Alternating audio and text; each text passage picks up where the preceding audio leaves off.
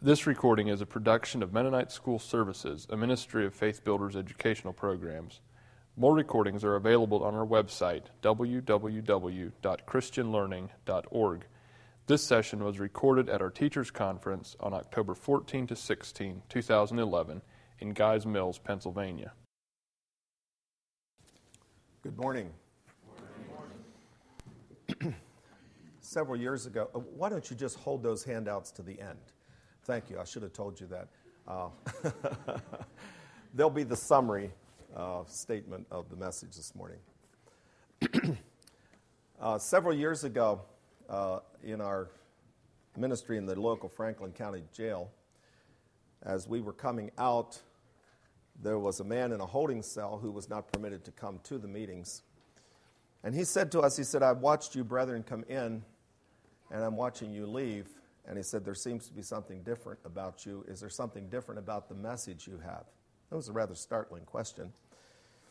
And I right away wanted to make a disclaimer. I did not want to criticize anybody else who comes in to minister in the prison, so I could honestly say I never heard anybody else teach here, so I really don't know what others teach when they come in here. But if you're asking me if what we teach is different from the popular gospel that you would hear uh, in general, uh, yes, there's a huge difference.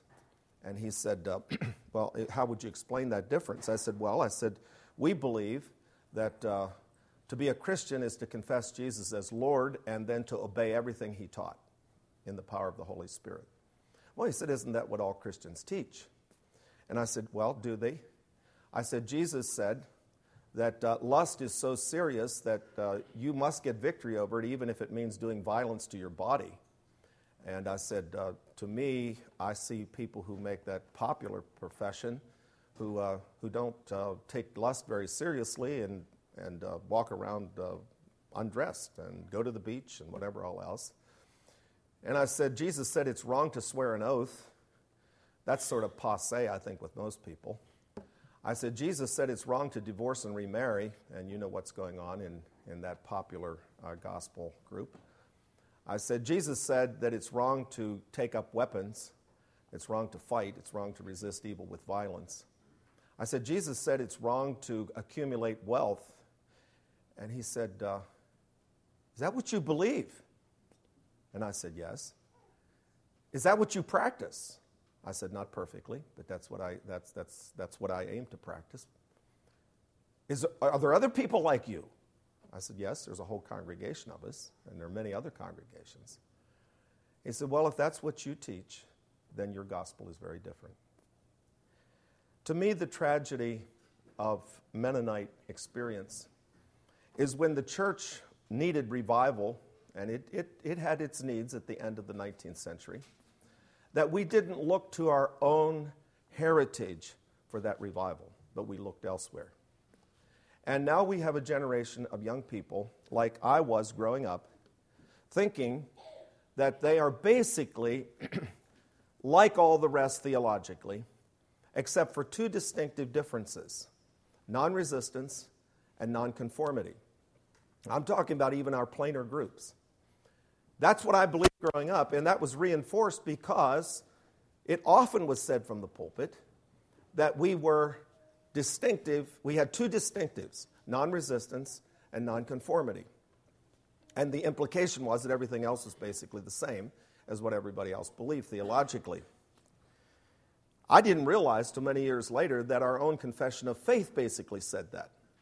Uh, we had always gone by the Dordrecht Confession of Faith historically, but then in 1921, in the middle of the modernist controversy, our church felt it needed to make some stronger statements about creation about the divinity of Christ, about the inspiration of Scripture.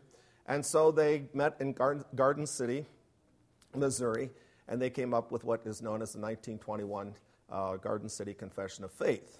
And it makes a very a plain statement in there. This is not a replacement of the Dordrecht Confession of Faith. It's only uh, clarifying some things. It's an amendment or an addition or a clarification of some issues. And uh, it's to be taken together with the Schleitheim Confession of Faith. But when I was instructed for baptism, that was the only confession that was used. The Schleitheim Confession of Faith I never had gone through until later in my life. So I picked up this Garden uh, City Confession of Faith later in life and looked at it Well, in fact, I, I, was forced to do that because our congregation wanted to reprint it, and they said, We think there's some errors in this. You're a copy editor. Would you copy edit this?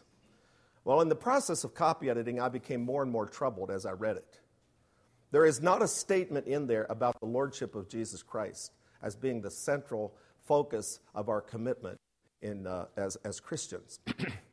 um, the statement about salvation is basically an evangelical statement. It actually has the word alone in there, which Luther put in, and actually people argued with him that he should never have put there, we are saved by faith and grace alone, that that's not in the Bible. That's in the Garden City Confession of Faith. And it's a very short statement to, that is an amendment to the uh, uh, Confession of Faith. And, and that, that, con- that statement, that corresponding statement, is a statement of repentance and amendment of life. It's a very good statement.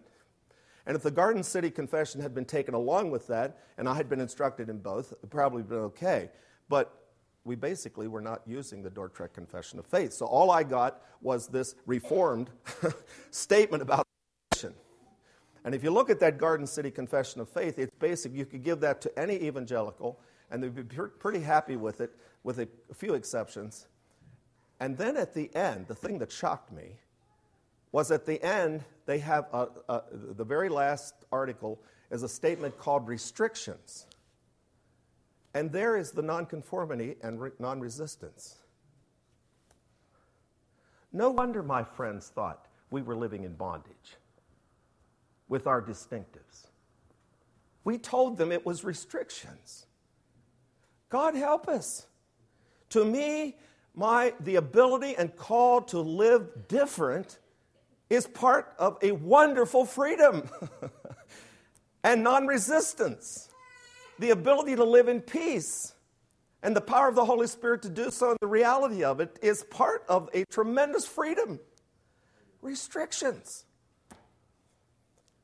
And then I saw what had happened. We basically felt that we needed to improve our theology, and we basically bought into an evangelical theology. And then I went back and looked at our history and read some of the writings. And I'm going to try to give to you this morning basically what I found. And I said to myself, why didn't those people who were interested in revival, why didn't they go back to this heritage? And I want to make a disclaimer this morning.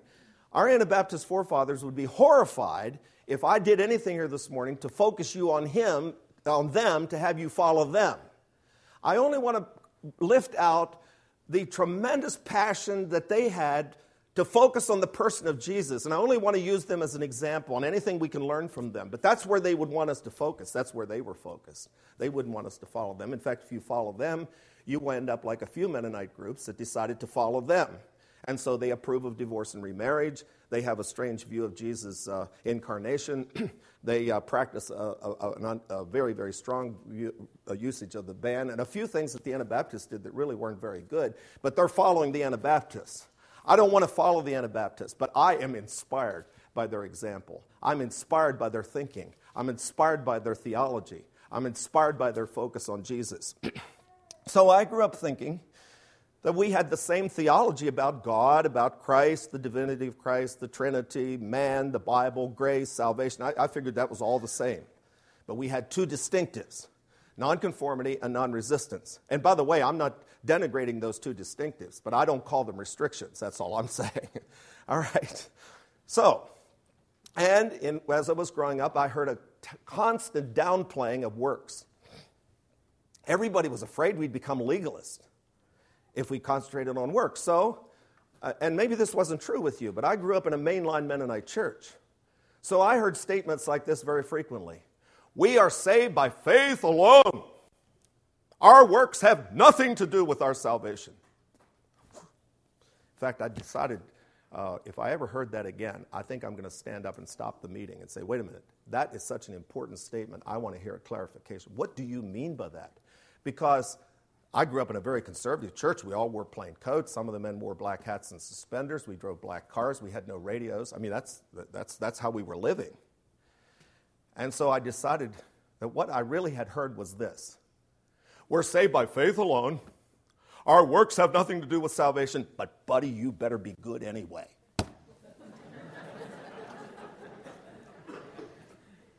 Not a very strong incentive for holiness, by the way. And almost all of my friends, I grew up with 20 boys my age to take or uh, give two years. It was a large church and a large youth group, and only one of those would make any kind of common cause with what I represent today. They've all gone to the evangelicals, and some of them aren't anything. And that's not a surprise to me because for years they heard that our works have nothing to do with salvation. We're saved by grace alone, and those churches, of course, teach that, and so that's where they went. And then they carried it to its conclusions. I was told as I was go- growing up that the Anabaptist distinctive was sola scriptura. We were focused on the Bible. And then I found out, well, so were the Lutherans, and so were the Reformed, and so were the Catholics. They all defended their views from the Bible. Well, then how were we different? Well, maybe we, maybe, maybe we emphasize the Bible more than anybody else. That's what I want. These were questions as I was growing up. It, it, obviously, from what you're hearing, it, some of this made no sense to me. And I don't think it made any more sense to a lot of other people for, uh, uh in view of what happened. So, what distinguished the Anabaptists? How were they different from the others? What can we learn from them? Well, the first little light that came on in my mind was one morning at Hartville Christian School. John Overholt came to have devotions, and he made a statement that has stuck in my mind like a cocklebur that was a, a stimulus to me to, to, to investigate this. He said, The Anabaptists are the bridge to the early church. And I had this picture, this bridge in my mind, so I thought, well, I'm going to go to the other end of the bridge. And I'm going to compare the early church with the Anabaptists. And sure enough, for a thousand years, we had a departure from early church experience for a thousand years. And then here was this group of people, and I'm not sure how much they knew about the early church. I don't think they were early church historians, but in their own study and their own honesty and their own obedience to the revelation God gave us, they managed somehow to bring about a revival of what the early church had believed and had been lost for a thousand years. And I was blessed. Here, here, here were two groups of people that were basically responding to God in the same way, even though there had been this big uh, hiatus between the two groups. The Anabaptists were a return to the original def- definition and practice of Christian faith. And what was it? What was it they did differently? Was it sola scriptura? They certainly were students of the Bible who could quote from memory to their interrogators scriptures for every question that were, they were asked and every answer that they gave. They were thoroughly versed in the scriptures. I don't want to in any way minimize that. But that's not what made them distinctive. There were other people who were thoroughly versed in the scriptures. The thing that made them different was their passion and devotion to Christ. Their commitment to seriously live out everything he taught. And I tell people who are talking about, well, we need more miracles in the church. And I said, Well, if you want miracles in the church, then you need to go back to the Sermon on the Mount because it will take a miracle to do everything Jesus taught. you can't live that life without miracles. you can't love your enemies. You can't be burned at a stake. You can't, you can't uh, uh, have your word be honest without oaths. You can't uh, uh have marriages that are intact. You can't, you can't, you, you just simply can't do that. Those are supernatural acts of God. If you want to see miracles, live the Sermon on the Mount. You don't need to do something stupid and strange. Just, just be honest with Jesus, and you'll have to have miracles for that life to be possible. Well, I'm getting a little off the subject. But the passion of the early church was that I may know him. As ye have received Christ Jesus the Lord, so walk ye in him. He that saith he abideth in him ought himself also so to walk as he walked. That was what made them what they were. It wasn't sola scriptura, although they, they were really focused on the Bible, because that's our revelation of Him. But to them, the Bible was a means to an end. It was not an end in itself. The, the evangelical mind has made the Bible an end in itself. They're, they're basically focused on the text. Our Anabaptist forefathers did what we sing sometimes beyond the sacred page I seek thee, Lord, not in some extra biblical sense, but in the sense that we read the scriptures, Jesus is revealed, we look then to him, and we follow him. And we don't stay stuck in the text. In fact, the Anabaptists said no, no interpretation of the scriptures is the proper interpretation. If it violates the teaching and example of Christ, he becomes the hermeneutic by which we even understand the book. I hope I'm making myself clear. The truth is in Jesus. Ephesians chapter 4, verse 21. And it's interesting to me that there's a whole series of phrases throughout the New Testament in Christ, unto Christ, to Christ, for Christ. Just a whole series of prepositional phrases. It's just assumed that if you're a Christian, you are in Christ and everything is to Him and unto Him and for Him. It's all focused on Him in a passionate devotion to follow Him, believe Him, and actualize His life. That's what made these people different. The other people were sola scriptura too, but they were theologians. They were philosophically manipulating verses into theological systems of thought. And then, if you believed those systems of thought, then you were Orthodox and you were Christian. And how many understand what I'm saying? Two approaches to the Bible. The one is a revelation of Christ and a passionate devotion to Him personally, and the other one a devotion to principles and ideas and theological concepts and philosophical ideas and manipulation of logic.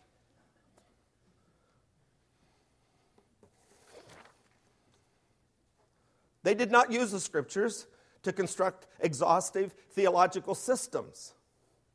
How many read David book, uh, Bercot's book? Will the theologians please sit down? I say a hearty amen. The Bible's not a theological, philosophical textbook. In fact, when people got around to trying to understand the Anabaptists, they could hardly even construct a theology.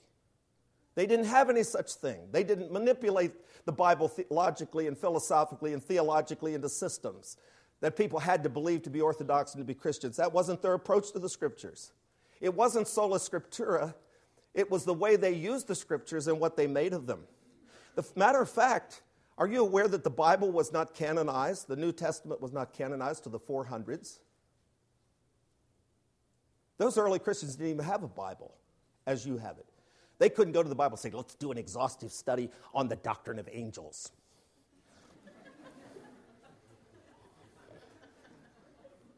They couldn't do it. They didn't have it. They didn't have the text. And they had no concordances. It'd have been, you'd had to know the whole thing to get all the verses together. And there was no printing press. And Bibles cost a year's wages if you could get a hold of a hand copied edition of the Bible. So, how in the world are they going to do with the Bible what you have to do with the Bible to be a Christian? They didn't have one. What did they have? They had little fragments uh, uh, maybe somebody had the book of uh, Philippians and, uh, or parts of it, and they passed these around. They memorized whole portions of it, and they, they held on to these pieces to learn all they could learn about the person of Christ. But it was Christ they were focused on, not the text. You know what Paul's greatest fear was in his lifetime? Listen to this. I fear lest by any means as the serpent beguiled Eve through his subtlety. So he's making this a pretty serious thing. So your minds should be corrupted from the simplicity that is in Christ. 1 Corinthians 11 3. Paul made desperate attempts by these phrases I told you in teaching to make sure people were focused on Christ in simplicity and passion and obedience like he was. Colossians 3 8. Beware lest any man spoil you or rob you of your riches through philosophy and vain deceit. And immediately we think of the secular university. Somebody put this on a card and gave it to me when I went to Shippensburg University, and it's certainly appropriate. But this is not written to people going to secular universities. This was written to Christian people who all were Christians in the church. Beware lest any man rob you of your riches through philosophy and vain deceit. In other words, philosophical and theological manipulation of verses. After the tradition of men, that's how men go about seeking truth. After the rudiments of the world, that's the world's logic. And listen to this and not after Christ. Beware lest any man spoil you through philosophy and vain deceit after the tradition of men, after the rudiments of the world, the way they go about seeking truth, and not after Christ. There's your prepositional phrase. Now, the first generation of Christians had that kind of focus. And then the heresies, what actually happened was the heresies began to threaten the church. And I would have assumed that the first heresy was an attack on the divinity of Christ. That's probably your assumption too. It may surprise you to discover that the first attack on Christianity was an attack against his humanity. How many have ever heard of the Gnostics? Uh huh. And so John says, if any man says to you that Christ did not come in the flesh, he is a heretic. The Gnostics separated body and spirit. And they had various ways of dealing with that dualism, but that's what they did. They separated body and spirit. Most of them, some of them became ascetics and thought you had to basically kill the body, and the weaker it got, almost you kept it almost to death, and then the spirit was strengthened. That was a very small group. Most of them uh, decided, well, look, the body will do its thing, the spirit will do its thing, and uh, what the body does doesn't matter. Uh, basically, spirit is truth and body is, was created. It's evil. It can't be redeemed. And so let the body do what it wants to do, and we'll worship in the spirit. Now, I can't really go beyond that without making this comment. How many ever heard somebody say, You can't make an evaluation of what you see me do because you don't know what's in my heart? How many have ever heard that? That is pure warmed over Gnosticism. I'm sorry I yelled but it makes me angry. that there's a difference between my heart and my body. That is nothing but Gnosticism carried into the 21st century. And that was the first attack on Christianity. When somebody tells you that, say, oh, that's the most ancient heresy that the Christian church has ever faced a denial of the humanity of Christ, that he came here, that he limited himself. It behooved him to be made like his brethren in all things so that he could be a merciful and faithful high priest and mediate God's grace to men so that they could live like he lived. Well, if you deny Christ's humanity, you're saying that he lived the life of a God, and that's impossible, so we won't even try. And that's what I have evangelicals tell me that. When I press this issue of following Jesus, they finally, finally they'll say, but he was God. And by that, they're saying, we can't live like he lived. That's Gnosticism. That is Gnosticism. And I think the biggest problem today is a denial of Christ's humanity. I'm concerned about the denial of his divinity just as much as you are, but I'm, I'm just as concerned about the denial of his humanity because it has tremendous implications of severe destruction of genuine Christianity because it means we cannot follow him. He was not like us. All right? So, these heresies started to come in, and instead of doing what Paul or, or one of the uh, biblical uh, writers or apostles would have done, instead of confronting that heresy with a, a, a strong affirmation of Christ's humanity and an insistence on following him and, and not going off in these different directions, uh, they decided to, to fight it with logic. So they started to construct these theologies about the nature of Christ. And so we have the uh, Nicene Creed, and we have the Athanasian Statement, and we have all these creeds trying to codify what we believe. And that became more and more and more elaborate and further and further and further and further away from true Christianity. That's what happened. the Anabaptists were a return from that. They simply bridged over all that and said, no, to be a Christian is to follow Jesus. Forget your theologies, trash them, burn them, whatever you want to do with them. We're not interested in theological debate and argument. Beautiful. Beautiful, pristine uh, example of what Christianity was there for quite a, a long time. Then we come to the 19th century. And at the end of the 19th century and the beginning of the 20th century, we have modernism raise its ugly head, which denies the inspiration of the scriptures, denies the miracles, denies the divinity of Christ, and all that ugly stuff that began to threaten the church. And the Mennonites did the very same thing that the early church did. They decided to fight it with theology. And to me, that was a tragic mistake. I'm not planning to fight anything with theology.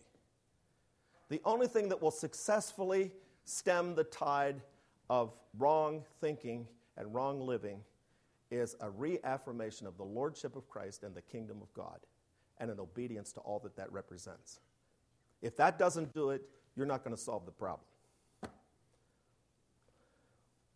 Well, let's go back to the early Anabaptists. I, gave you, I just gave you a sweep of what happened in the church. And it's just interesting that when the Mennonite church felt like it needed help, it, it resorted to the same theological, philosophical, logical debate approach to deal with the issue. And I think that was wrong. Uh, now, I want to make a couple things clear. A lot of good things happened with the revivalistic emphasis that they borrowed, by the way, from Finney, not from any Anabaptist. There were many people that did find a genuine relationship with Christ, maybe in spite of a distorted theology. And the other thing I want to make clear is what I'm going to talk about now is a comparison between Anabaptism and pure Reformed theology. I've had evangelicals sit in my audience and have been very offended by what I'm going to say. Uh, and I should have made it clear that the evangelicals have sort of changed through the years, and some of them believe some parts of Reformed theology, but not other parts. And some people have done this, and they've added adult baptism, which the Reformed theology people didn't do. So you have a great mixture. You have evangelicals, some will sit in the audience and say, Well, we don't believe that. And they don't. But the Reformed theology out of which their evangelical beliefs morphed, this is where it came from. And it still has many of these elements. So if there's somebody sitting here this morning who's evangelical and uh, I say something, you say, Well, I don't believe that. Well, that's probably true. But you just have changed the package, and uh, you know, that's basically where it all came from. All right, now the first thing I want to talk about is the concept of God. Because A.W. Tozer says the most important thought that you will ever have is what you think about God. In fact, he says if you could extract from any person precisely everything that comes to his mind when the word God is mentioned, you could predict with accuracy everything else about that person, morally and spiritually. That's how important it is that we have a right concept of God. And so, what did the reformers say about God? Well, they said he's an arbitrary sovereign. He created a bunch of beings, some of which he planned to save, and others that he didn't necessarily say they're going to hell. He just made no plans to save them. We won't talk about the implications of that. He just didn't have any, didn't have any plan to save those people.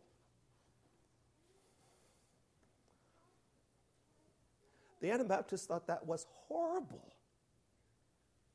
What kind of God is that? And what kind of implications would that have for everything else that you think? Well, we'll see. The Anabaptist says that's not true. God created man with free will. Yes, there's some hard scriptures uh, to talk about in relation to that, but it's very clear from the, from the, the tenor of all of Scripture that God's will is that every person would be saved. He has no pleasure in the death of the wicked. It's God, it, it, God wills that all men would be saved. It's as clear as can be. And then there are a few verses that's a little hard. You've got to work with them a little bit. And maybe we'll have to end up saying we don't even understand them and just put them on a shelf and let them, uh, God, re- uh, tell us later what they were all about. But we're not going to make the whole Bible say what a couple verses that are difficult to understand say. That doesn't make any sense. So they said man has free will to choose. God wills that all people would be saved. And Hans Hut went through cities and he would just stand in the corner of the city, street, uh, street corner and say, uh, God's will is that all should be saved, repent and be baptized. And he invited everybody to do so and baptized hundreds. Balthasar Hubmaier countered this. Oh, uh, one thing I want to say is this is not just a history lesson. All of the things I'm saying today have relevance today. It's the same questions, it's the same issues. And these people, we're facing these people every day, just like you do if you dialogue with them, and you're, it's going to be the same issues. Nothing has changed. And the wonderful thing about studying Anabaptist theology, or theology, uh, Anabaptist thought, uh, is that they had answers for these. And they're good answers.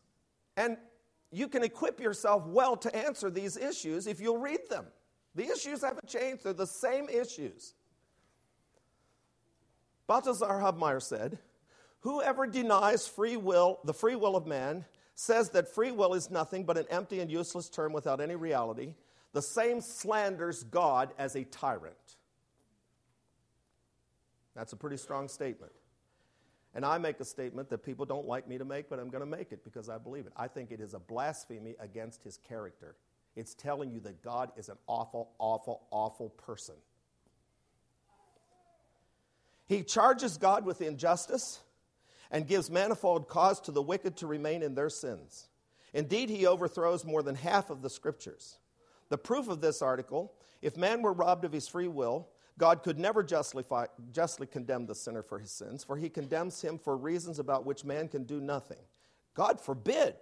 Moreover, Christ would be robbed of his just accusation, which he will bring against sinners in the last day, saying, I was hungry and you didn't feed me. I was sick and in prison, you didn't come to me, etc.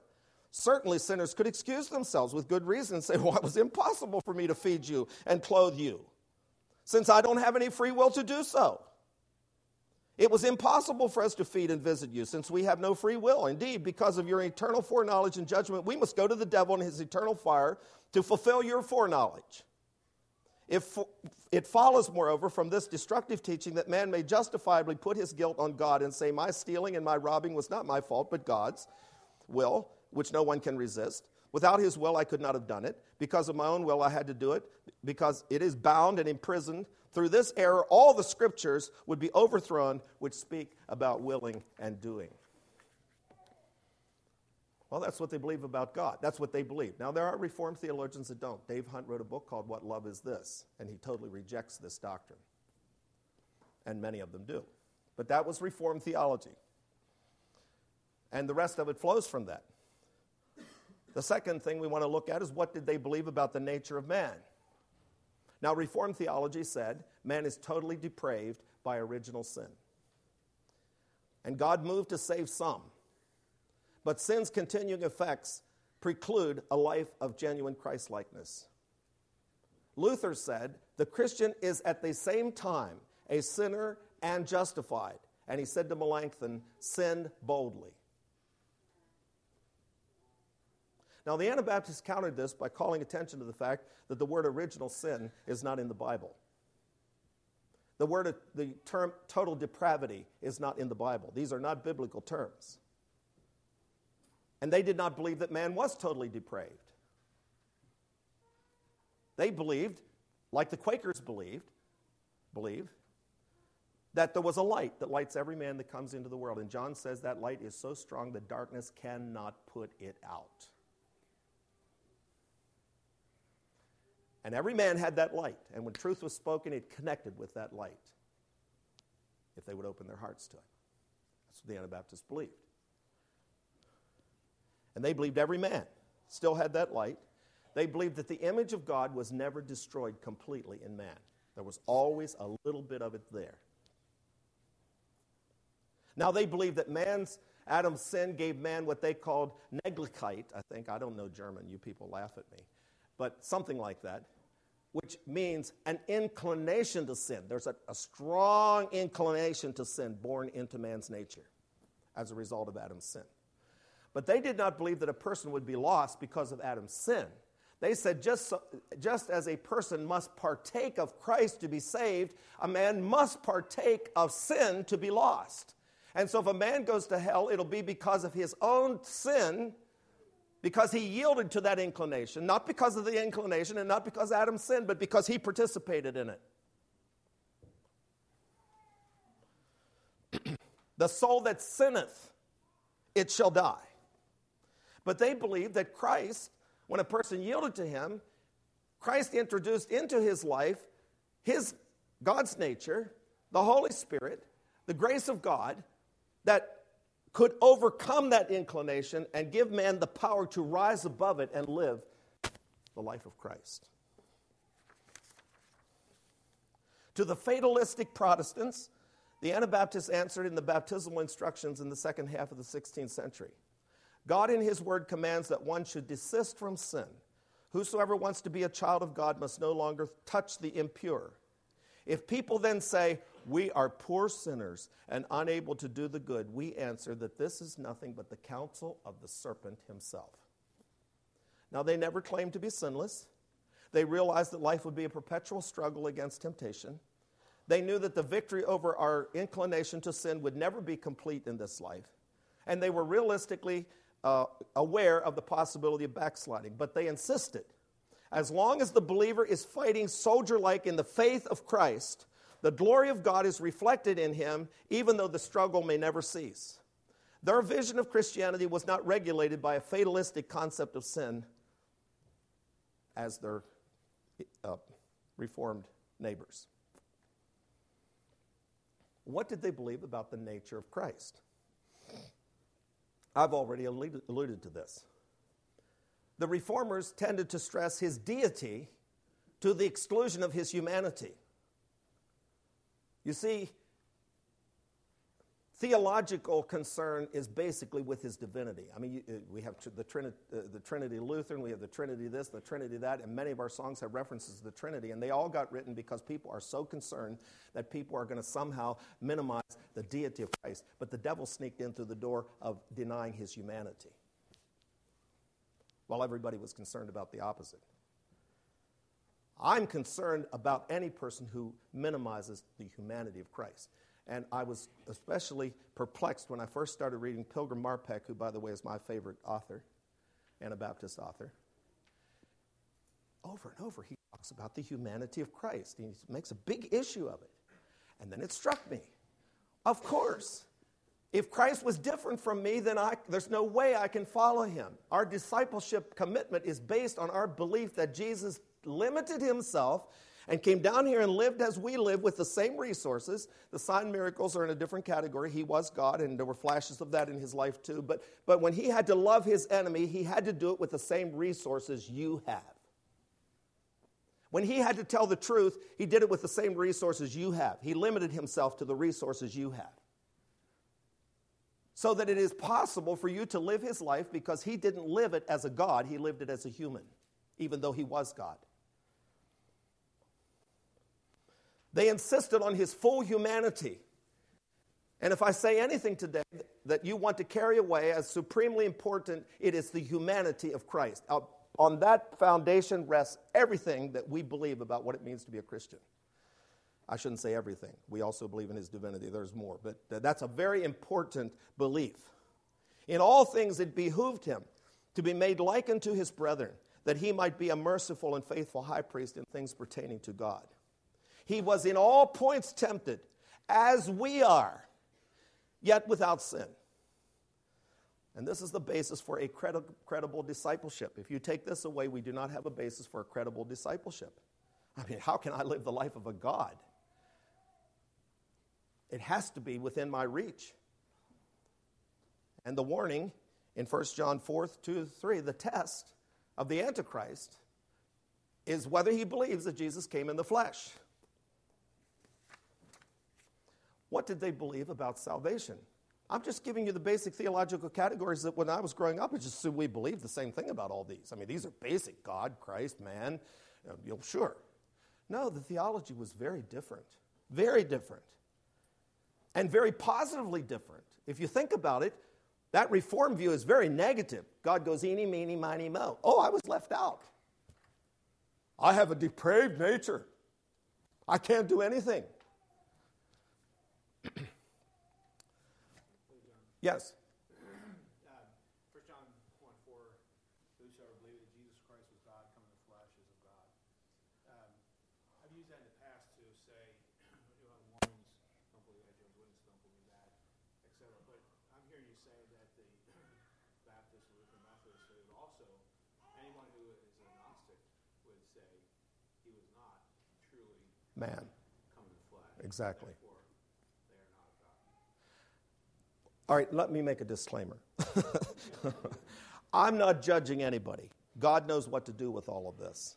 I'm only talk, talking about what I believe God has revealed to us. And I have to make some contrasts here so you understand what I'm talking about. But I'm not condemning anybody. I believe there are many people out there who are believing and following what they have been taught. God knows what to do with people who, uh, we're all going to be judged on the basis of what God revealed to us. And there are some people live their whole lives and never even have the opportunity to see what we're talking about. And I'm not judging anybody. I, I want to make that very clear. These are not judgmental statements, these are clarifications of what we believe in contrast to a theology that I will say the theology was wrong. I think there are many people out there who are doing better than their theology. I meet people who have this theology who are following Christ and are beautiful Christ like examples, in spite of their theology. And I hope we're better Christians than our theology, too. I mean, uh, to be a Christian is to follow Jesus. And if it's something in our thinking that isn't right and we're following Jesus, that'll be fine. Uh, we should get our thinking straight, too. But anyway, salvation, let's talk about that a little bit. Reformed theology was obsessed with escape from damnation. They were obsessed with that. That was, their, that, that was the whole point to, get, to, to escape hell and go to heaven. Well, the Anabaptists were concerned about that too. It's not that they didn't believe in that reality, but they were so caught up in their obsession with the glorious experience of regeneration and spiritual rebirth and the, uh, the actualization of the kingdom of God that that sort of, you know, would take care of itself. They didn't talk a lot about that. In fact, if somebody comes to me and says, Are you saved, brother? That's, that's of course, the litmus test. I said, Well, what do you mean? The word saved is used in the Bible in the past perfect tense. I have been saved. It's used in the Bible in the past tense. I was saved. It's used in the Bible in the present tense. I am being saved. And it's used in the future tense that we shall be saved. Now, which one do you mean? Because I am still in this one that is being saved. And I won't really be able to use that term in its fullness until it's all done. I'm being saved, but your statement smacks me as something that's signed, sealed, and delivered. That's an event, not a process. And I don't believe that. If that's what you're asking me, no, I do not believe that. I believe salvation is a process, and I'm in the process, and I'm in God's good care, and I'm, in, I'm at peace with Him. And if I would die, uh, I'm still going to be at peace with Him. But saved, I don't like the way that sounds. That sounds like something that's done, that I don't have anything more to do. Actually, what the Amish are saying is that idea gone to seed. What they are saying has its roots in Anabaptism. The Anabaptists were not obsessed with being saved in the sense of escaping hell. That wasn't, yeah. The, the, the, what, what you're hearing the Amish and, and our older groups say that it, it grew out of a theology that comes right out of Anabaptism. That was not their theology. But then those groups sometimes have done something with it they shouldn't have done with it. Then, then they act like they don't even know what their relationship is with God. And the Anabaptists surely, knew, you don't go and be burned at the stake if you're not sure about that. But their emphasis was on rebirth, regeneration, the kingdom of God, and they were so excited that that did not worry them. They believed salvation was a process. I am not ashamed of the gospel of Christ, for it is the power of God unto salvation. For therein is the righteousness of God revealed from faith to faith. God's righteousness just keeps growing in my life from faith to faith. That's, that was, uh, to them, salvation was a process, not an end. It was a means, not an end. All right? Their emphasis was on childlike obedience to Christ, Zwingli said, and they learned from Zwingli. To be a Christian is not to talk about Christ, but to walk as he walked. now, the Protestants or the reformers could think about a dying Savior and a future judge, but not someone to follow. They believed Christ's life as a standard was impossible and that it would lead back to salvation by works legalism. And I hear that in our circles. I mean, people are so scared they might do a righteous deed. Isn't that strange? the Anabaptists had no such phobia. In fact, they did not believe what, sometimes people try to modify this and say, well, uh, we're saved by faith, and our works are a fruit of our faith. No, the Anabaptists would have said that's what Luther said in his better moments. They said, Our works, They said our works are an expression of our faith. They are part of our faith. The works are part of faith. It's all one package. It's not a fruit. Over here's works in a test tube, and here's faith. No, no, no, no, no. It's a package. The, the, the, the, the uh, works are simply an outward expression, but they are faith themselves. When you reach out a hand to love your enemy, I'm sorry, that's faith. It takes faith to do that. Your natural inclinations wouldn't do it. Your uh, belief in what his response is going to be. Your, everything is against it. You do it only because Jesus said to do it. That's faith. And that's a work. You call it whatever you want to call it. In fact, to obey the Sermon on the Mount, the things that you will do will be acts of faith. When people bring up this dichotomy between faith and works, by the way, Luther put that there. That wasn't there till Luther. And we, we've been paranoid ever since. And I say to people, to obey Jesus is not legalism. All right. the Anabaptists believed that faith was not a matter of intellect, it was a matter of obeying Christ. All of life was literally brought under the lordship of Christ in a covenant of discipleship.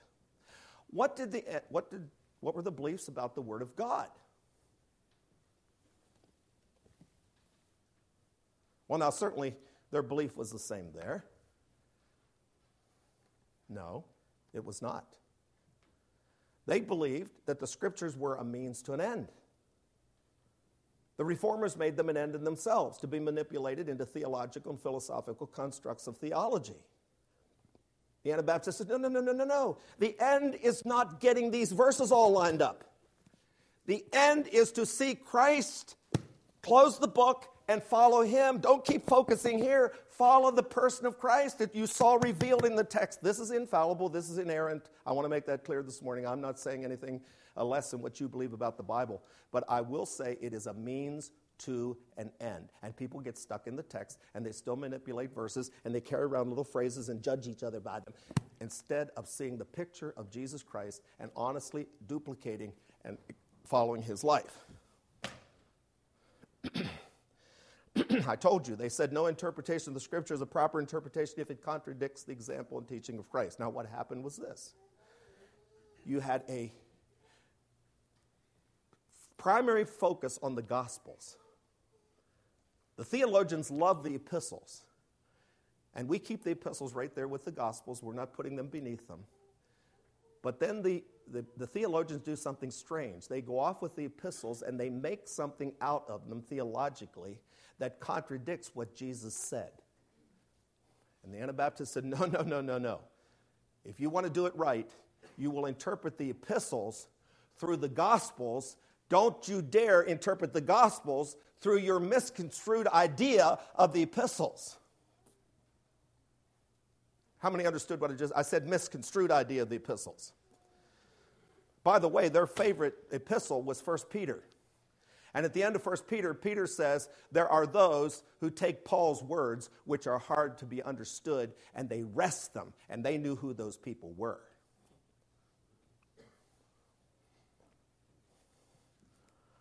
They liked Peter. Peter says, Baptism's an answer of a good conscience toward God. They were Anabaptists.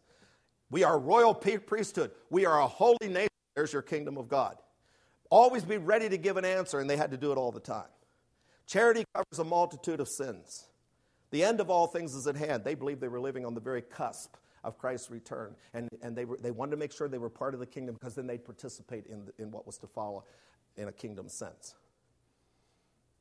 Well, what did they believe about grace? So, what they believed about the Word of God is that nothing dare contradict Jesus' clear teaching and example. It, that, that was the norm by which all Scripture must be understood. grace. Well, they were really up against it with this one because that was the mantra of the day grace, grace, grace, grace, and it still is. I said nothing has changed. Now, they believed in grace, but they were up against what you're up against if you try to talk about love. You have to begin to clarify. And so they tended not to use the word very much. You won't find this word much in their writings, I think for two reasons. The, the, the Roman Catholics had made something out of grace that was wrong. They had means of grace, which was all these uh, uh, works of penance and, and the uh, Eucharist and all of that. Uh, they, they, and so that, that was a problem. And on the other side was the problem of the people who said it's all grace, it doesn't matter what we do. And so they, they had this problem with the word grace. And I think that's why it doesn't appear very much in their writing. They ask this question. They're, they're, I'm going to ask you how many times is the word grace found in the Gospels? Now, we're not saying it's not important. It's in the epistles, and the epistles are just as inspired as the Gospels. But let's just go to the Gospels and, and see Christ's usage of the term, or the Gospels' usage. How, you want to make a guess? How many times is grace in the, in the Gospels? Three times. It's actually four. All right? Three of them in John 1 and one in Luke. And that's it. The word grace does not appear in the Gospels except for those three, four times. But they did believe in grace. When they do speak about it, they speak about it this way they speak of grace as the creative energy and love of God in action, beginning with creation. And anytime you see God taking something and making something good out of it, that's grace at work. That's what they believed. I think that's inspiring. I love that definition of grace. Grace, according to Pilgrim, Mar- Pilgrim Marpeck, was the act whereby God renews the divine image in man and thus makes the believer a participant in his divine nature. Grace produces a restoration of man's original nature. That's what they believed about man's original nature. Renewing his lost faculties and virtues. As a man receives grace, new life arises in his heart, makes him ready to be a follower of Christ, and as such to be a lover of his neighbor and a brother of his fellow man. What did they believe about the Holy Spirit? Now, it's really strange that our Anabaptist people had to be caught up short by the charismatics on this whole thing. Because there was nobody in the 16th century who spoke about the Holy Spirit as much as they did. You find it on almost every page of their writing. They believed they were living in the age of the Spirit. They believed that, that uh, God was doing everything, recreating man, recreating his kingdom by the Spirit. It was all by the Spirit. In fact, I'm not going to do this because I'm, not, uh, I'm not sure about it and I don't have much money. But I'd almost give you a dollar for every page in Anabaptist writing you would find without the Holy Spirit on the page. I mean, it is that frequent in their writings. And it's strange that Mennonites would have had a problem knowing what they believe about the Holy Spirit. In fact, I'd like to ask this morning, what do you believe the filling of the Holy Spirit is? That's, that's the question that you're always asked. What do you believe about the filling of the Holy Spirit? well, the Anabaptists had a clear definition.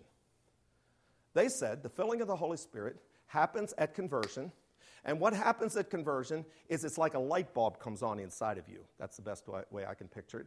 And all of a sudden, your whole being is illuminated your mind, your will, your thoughts, and you see.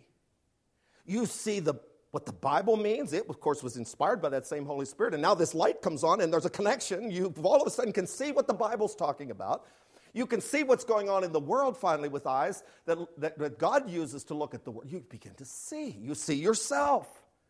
You understand your sin. You understand your need. You make response to that. It's, it's, all of a sudden, it's a new world. You are illuminated by the Holy Spirit.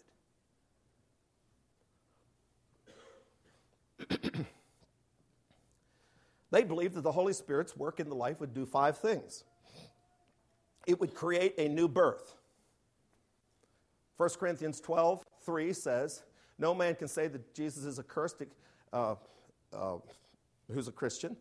And by the Holy Spirit, no one can say that Jesus is Lord but by the Holy Spirit. So that's an act of God. That's an act of the Holy Spirit.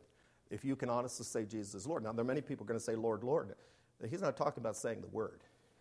He's saying if you can honestly get all of your life surrendered to Jesus and say, Jesus is Lord, and that's what it means, that's a new birth by the Holy Spirit.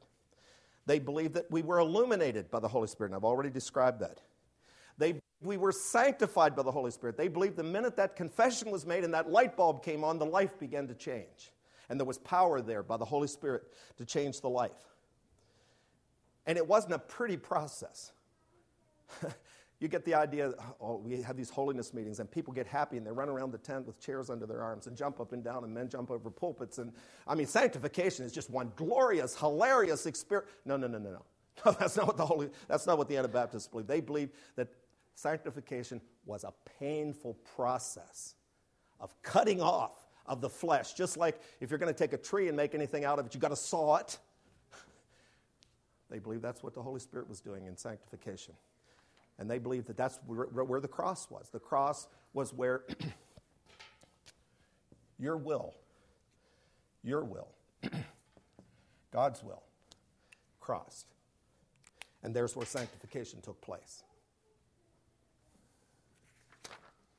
I'm almost finished. they believed that this was genuine.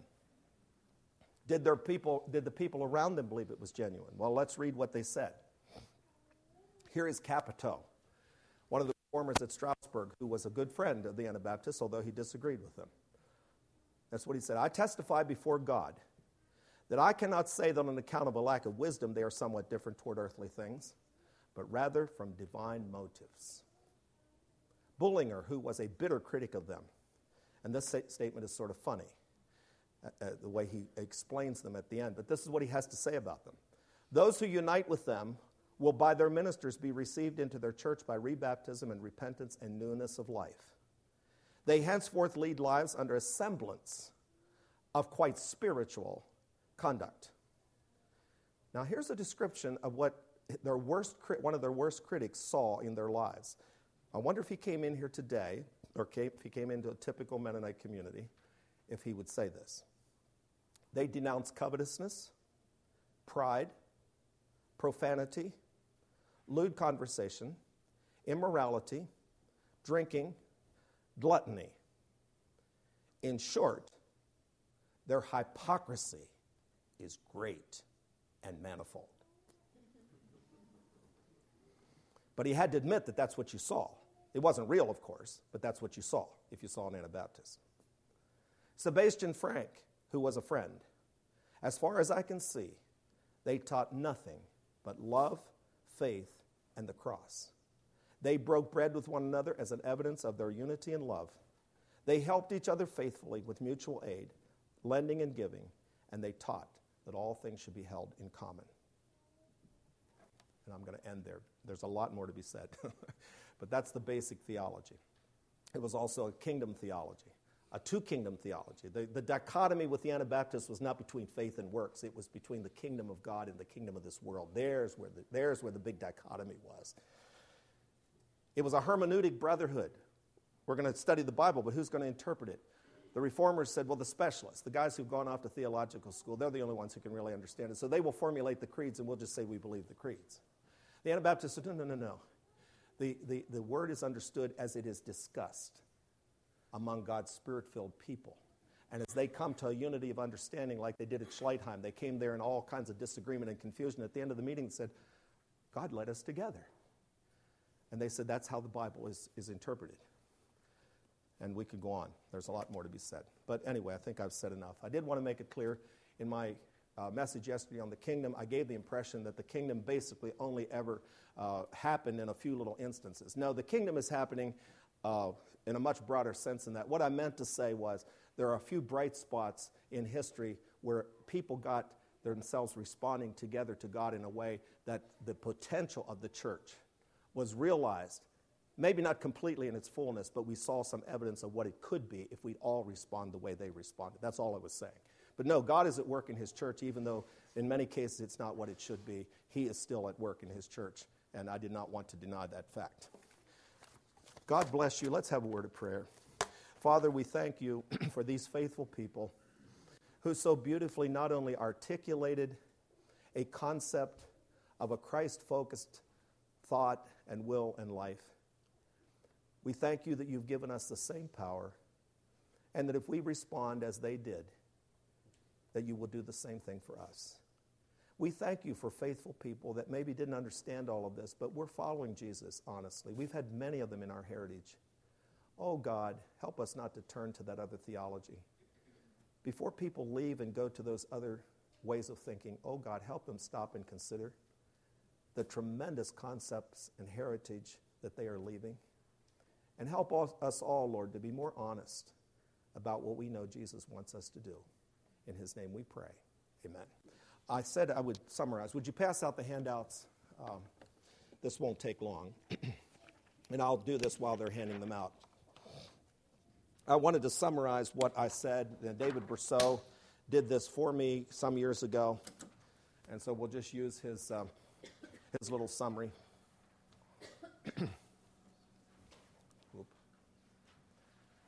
On the left hand side, you have Reformation Protestantism. and I told you that this doesn't all hold true in every case today because some of it's been modified. But this is the base, this is, this is the uh, concepts out of which it grew. a primary emphasis on theo- theology, a primary emphasis on living the Christ life, systematic theology, a simple, unadorned text of Scripture. New Testament books treated hierarchically.